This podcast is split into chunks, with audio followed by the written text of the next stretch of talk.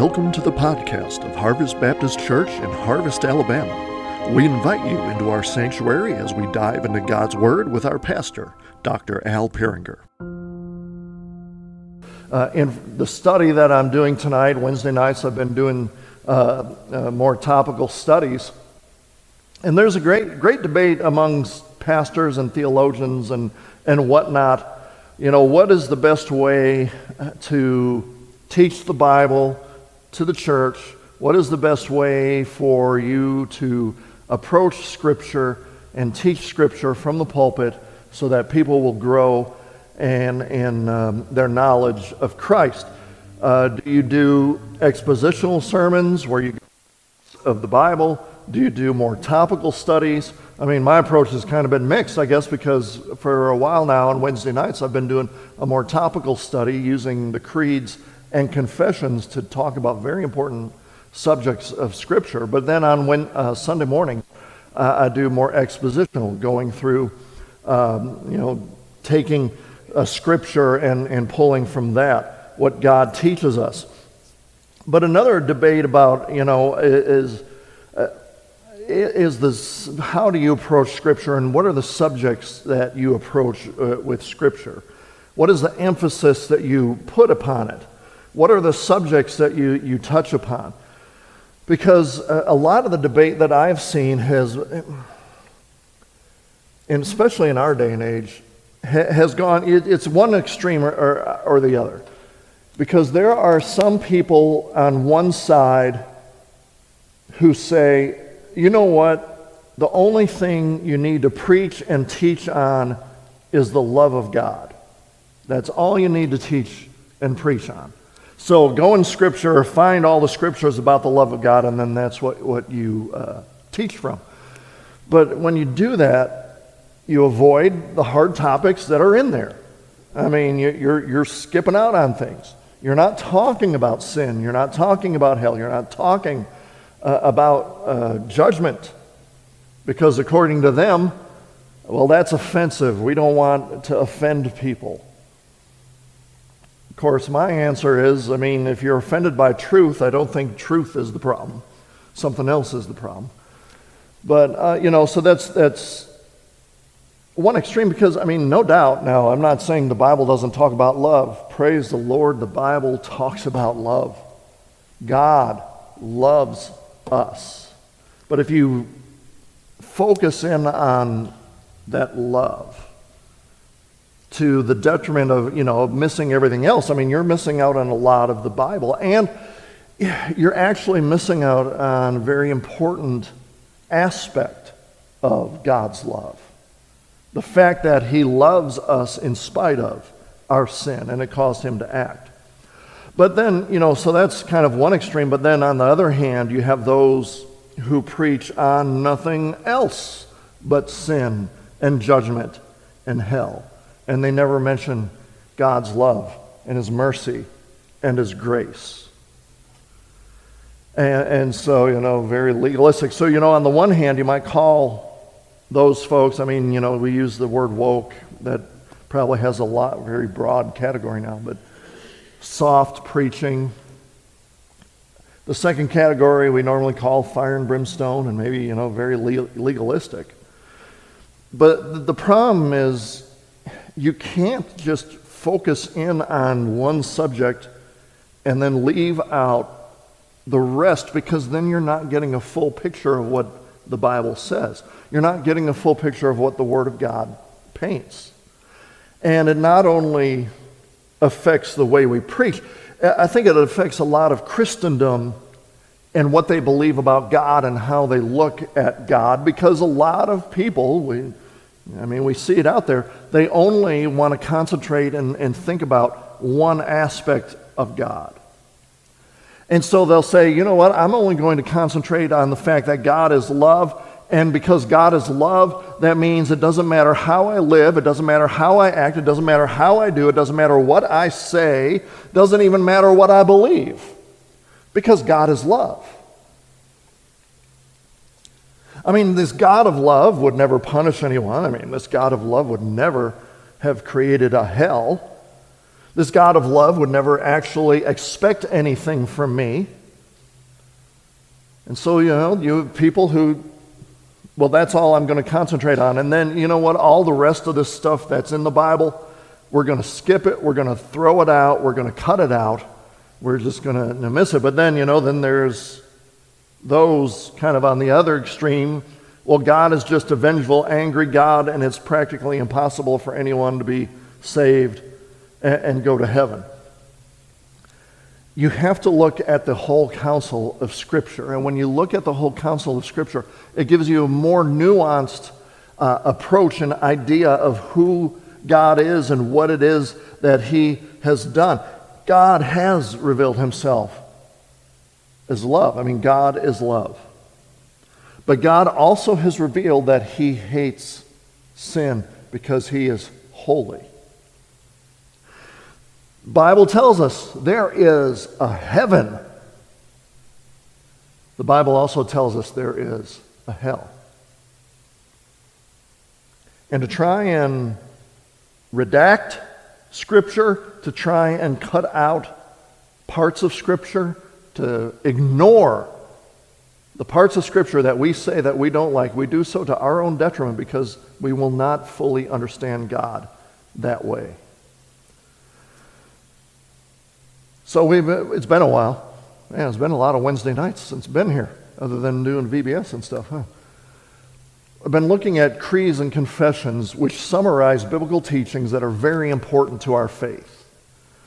I'm, on the, I'm talking about the subject of God Himself tonight. I use, I've been using um, a particular uh, confession, the 1689 London Confession, just to have a springboard to work with, and the Westminster Confession kind of piggybacks on, on that, or it might be vice versa, but we're Baptists, so I use a Baptist confession.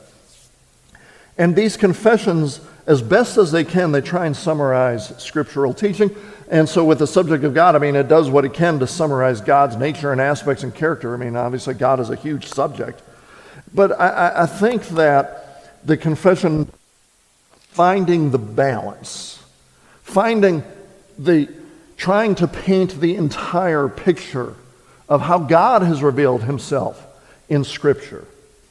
And, and so I want to read what uh, you know, the, the, the confession says about um, God, and then, you know, kind of springboard from there about a particular subject. But this is what the, the London Baptist Confession says about God. The Lord our God is one, the only living and true God. He is self existent and infinite in being and perfection. His essence cannot be understood by anyone but Him. He is a perfectly pure spirit he is invisible and has no body, parts are changeable emotions. He alone has immortality, dwelling in light that no one can approach. He is unchangeable, immense, eternal, incomprehensible, almighty, in every way infinite, absolutely holy, perfectly wise, wholly free, completely absolute. He works all things according to the counsel of his own unchangeable and completely righteous will for his own glory. He is most loving, gracious, merciful, and patient. He overflows with goodness and truth, forgiving iniquity, transgression, and sin. He rewards those who seek him diligently. At the same time, he is perfectly just and terrifying in his judgments. He hates all sin and will certainly not clear the guilty. And so tonight, I want to focus in on those last five or, or so sentences because the whole lot is packed in there. It says that He is most loving, gracious, merciful, and patient. He overflows with goodness and truth, forgiving iniquity, transgression, and sin. He rewards those who seek Him diligently. Amen. Hallelujah. We say, yeah, uh, we want to hold on to that. And those are truths. Those are scriptural truths. But we also must see that in light of what it, said, the, what it says the rest of the way. At the same time, he is perfectly just. And he is terrifying in his judgments. He hates all sin. Wait a minute. You mean he hates my sin? Yeah. He hates my sin too. He hates your sin. He hates my sin. He hates all sin. And he will not clear the guilty. Now, someone who reads that, who might be looking at it from the outside, will say unbelievers, uh, those who are not Christian, those whose minds have not been enlightened by truth, they might look at those sentences and think, well, first off, they probably think we're crazy because those things seem to be contradictory. They seem to be completely contradictory. They wonder, okay, how can you say that God is loving, which He is, but He's also terrifying in His judgments? How do those connect? You say that He's merciful, but He's also just? How can those both be true at the same time? Well, that's how God revealed himself. God, over time, as he progressed with his revelation of himself, he revealed himself to be all of that. And I think of one particular situation where he really laid it out um, in the Old Testament. So Moses wanted a fuller understanding of God. He wanted God to reveal himself in a very special way to Moses. And so God graciously did. He hid Moses in the cleft of the rock. He covered Moses up. It says, you know, he covered him with his hand. I mean, you know, God doesn't have a hand, but, you know, he just covered, covered him up. And then he passed by Moses in a very special manifestation. He manifested himself in a special way to Moses. But as he was passing by, he declared truths about himself. Moses wanted a revelation of God. Moses was going to get a revelation of God. And this is what God said about himself in Exodus 34, verses 6 and 7. The Lord passed by before him and proclaimed, The Lord, the Lord, he's using the, the, the divine name, the covenant name, Yahweh, Yahweh, Jehovah, Jehovah, whichever way it might be pronounced. The Lord, the Lord, the compassionate and gracious God, slow to anger and abounding in loyal love and faithfulness, keeping loyal love for thousands, forgiving iniquity and transgression and sin. But he by no means leaves the guilty unpunished. Responding to the transgression of fathers by dealing with children and children's children to the third and fourth generation. Now, obviously, I mean, the, those who wrote the confession used a lot of the same wording as was found in those verses. God is going before Moses, declaring and revealing himself. You know, if you want to get to know someone, you start to talk to them, you ask questions of them. And they reveal themselves to them. Moses asked God to reveal himself. This is what God said. He is merciful and he is just. He has, he has to punish sin because of his character, because he is just. He has to punish sin, but he's also willing to forgive. These are not contradictions. It is just a fuller picture of the wonder and glory of God. The Bible bears testimony about the greatness and the complexity of our Creator. I mean, we, us little human beings, cannot just put God in this box and think we can understand Him. God has to reveal Himself to us. And this is how He revealed Himself to us. And both sides of the coin come perfectly together in our God. We might use the word holy. I mean, God is separate, He is different from anyone else. He, he perfectly blends these wonderful attributes in this mosaic that can be too complex for our little human minds to process. And yet, everything spoken here is true, and we rejoice in it. Yes, we rejoice, obviously, in His love and mercy, but we also rejoice in the fact that He is just. Because what kind of God would he be if he just let sin go without any sort of ret- retribution. I mean, we all like to think that, well, I mean, it's okay for God to let our sin go. I mean, you know, I want God to wink at my sin, but then when someone sins against you, when you are wronged, and then you're wondering, well, God, why don't you do something about that? That's not the way it works. God is perfectly just. That means all sin is dealt with. Not just the sin that is committed against you, but the sin that you commit as well. You can't, you can't have it both ways. I want to be able to sin in, in all the ways that I want to be able to sin, but then I want God to zap that guy over there for the sin that he commits. That makes you the judge, and you are not the judge. You know, the unbeliever does have a hard time meshing these things together, but we have a fuller revelation. And we're able to understand how God is able to be all of these things, how, how He's able to maintain His purity and His justice. I mean, we saw in Exodus, God punishes the guilty. God has to respond to transgression.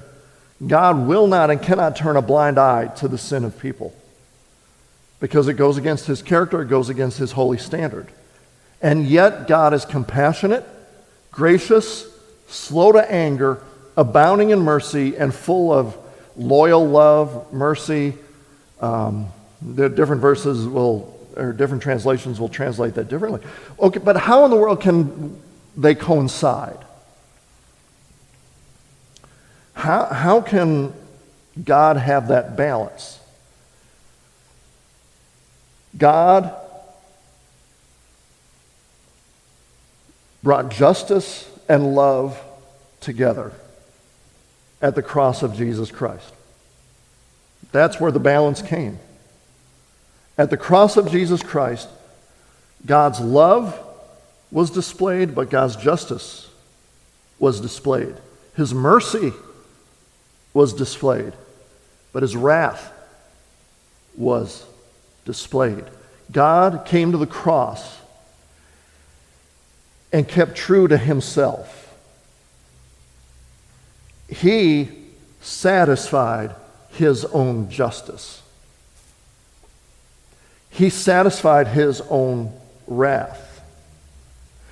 The sin that he hates, he placed upon his son.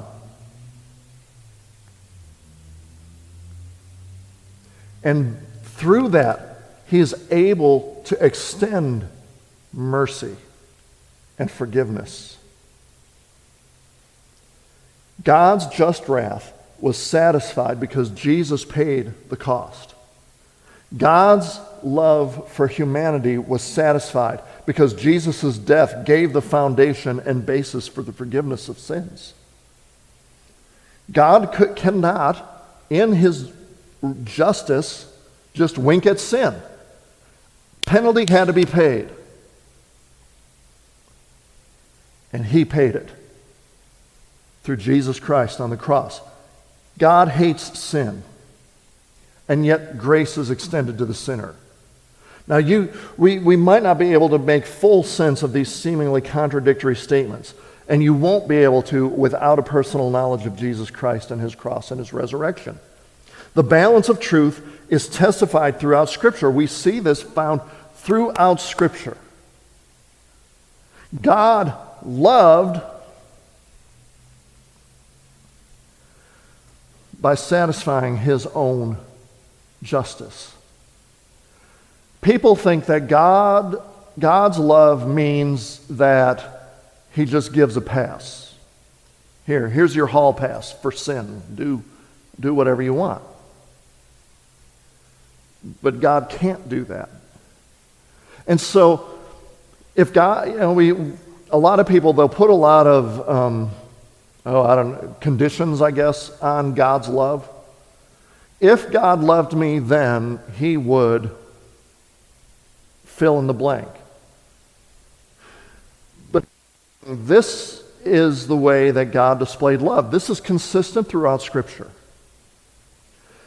When you read the New Testament, it talks about God's love, it is always tied to his work through Jesus Christ on the cross.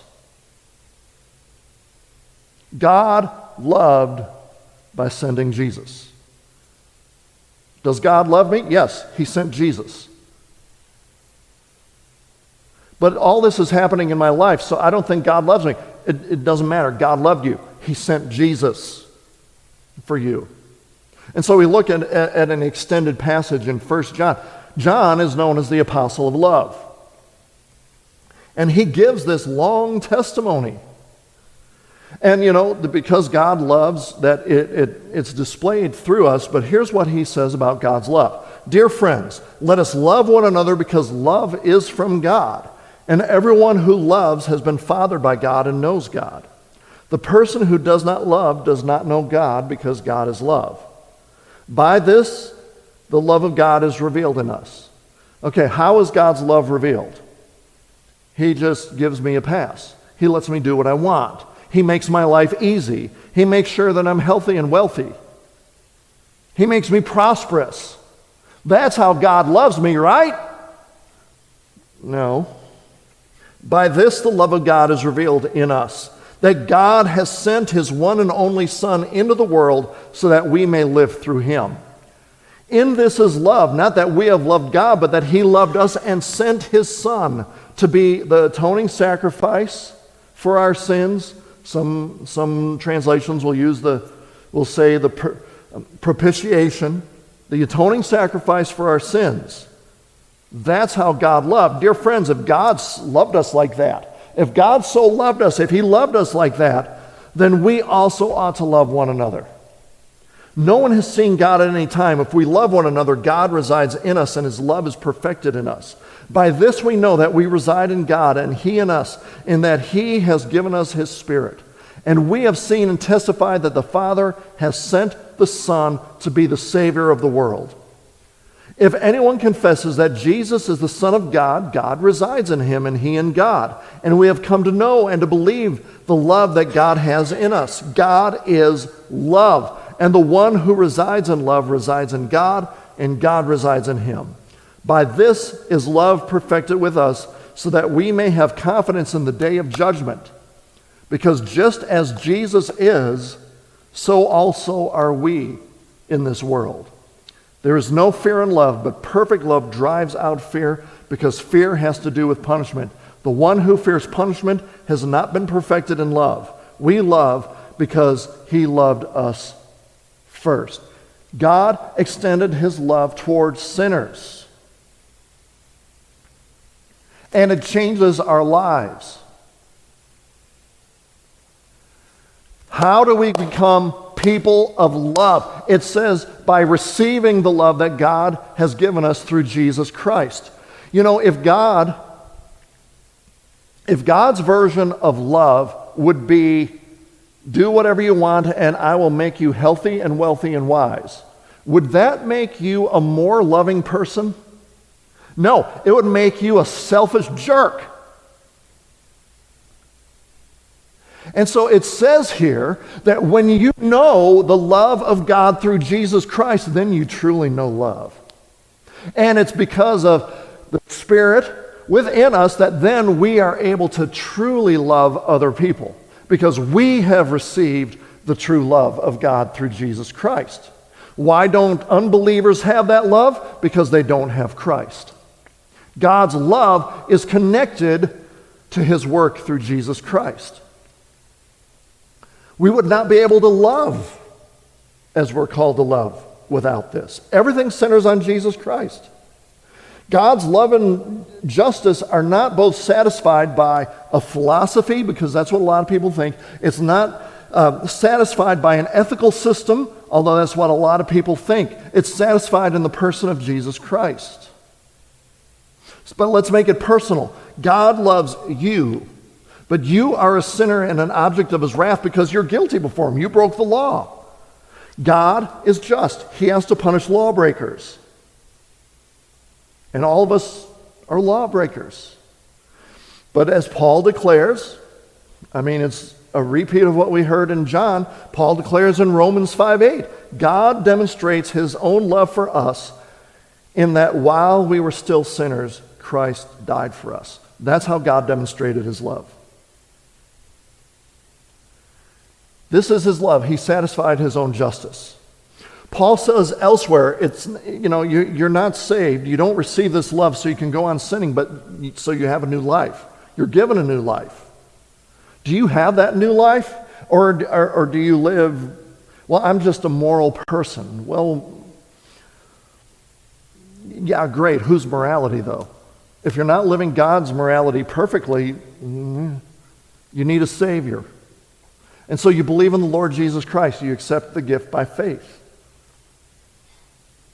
I mean, the love of God, all of this, it comes to the most famous verse that there ever is, John 3:16. Now I have here the New English translation. It says it a little bit differently, but I think, you know, it says it pretty properly because we're we're used to, you know, for God so loved the world. But that word so that is used there, it means this is the manner, this is the way that God loved. So the New English translation says, "For this is the way God loved the world." How did God love the world? He gave his one and only Son so that everyone who believes in him will not perish but have eternal life. That's the way God loved. You know, if God loved me, he'd give me a new car. No, he gave his son. Trust me, his son is a whole lot more valuable than a new car.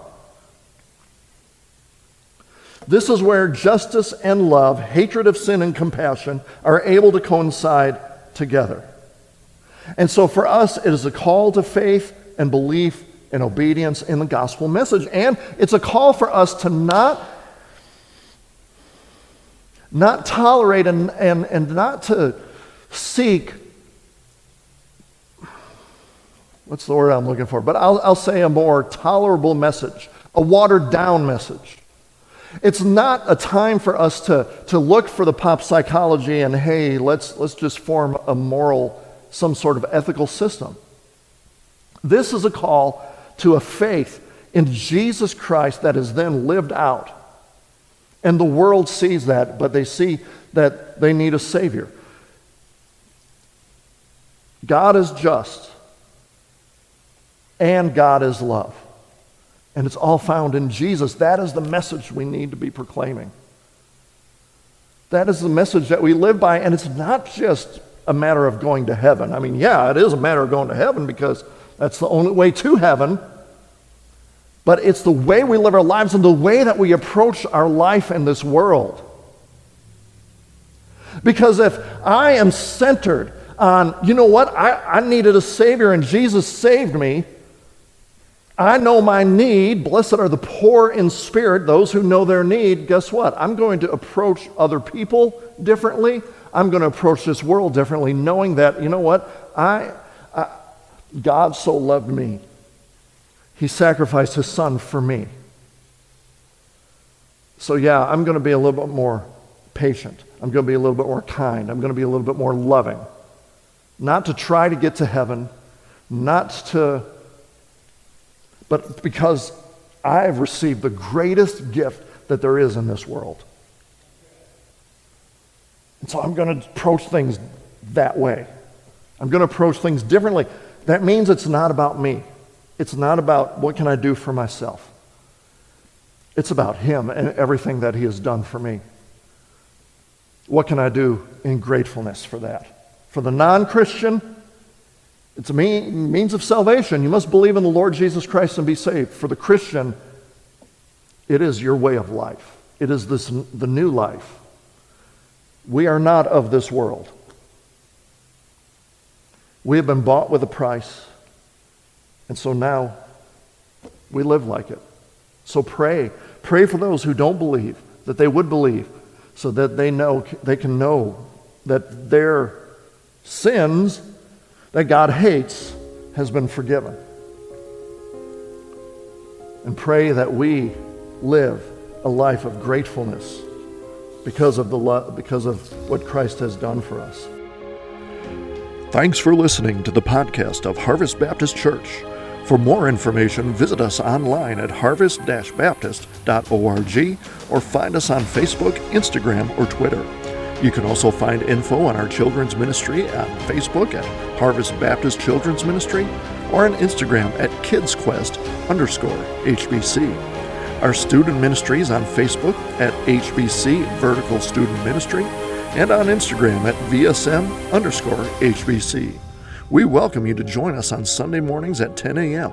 We are located at 8999 Wall Triana Highway in Harvest, Alabama. Thanks for listening, and God bless.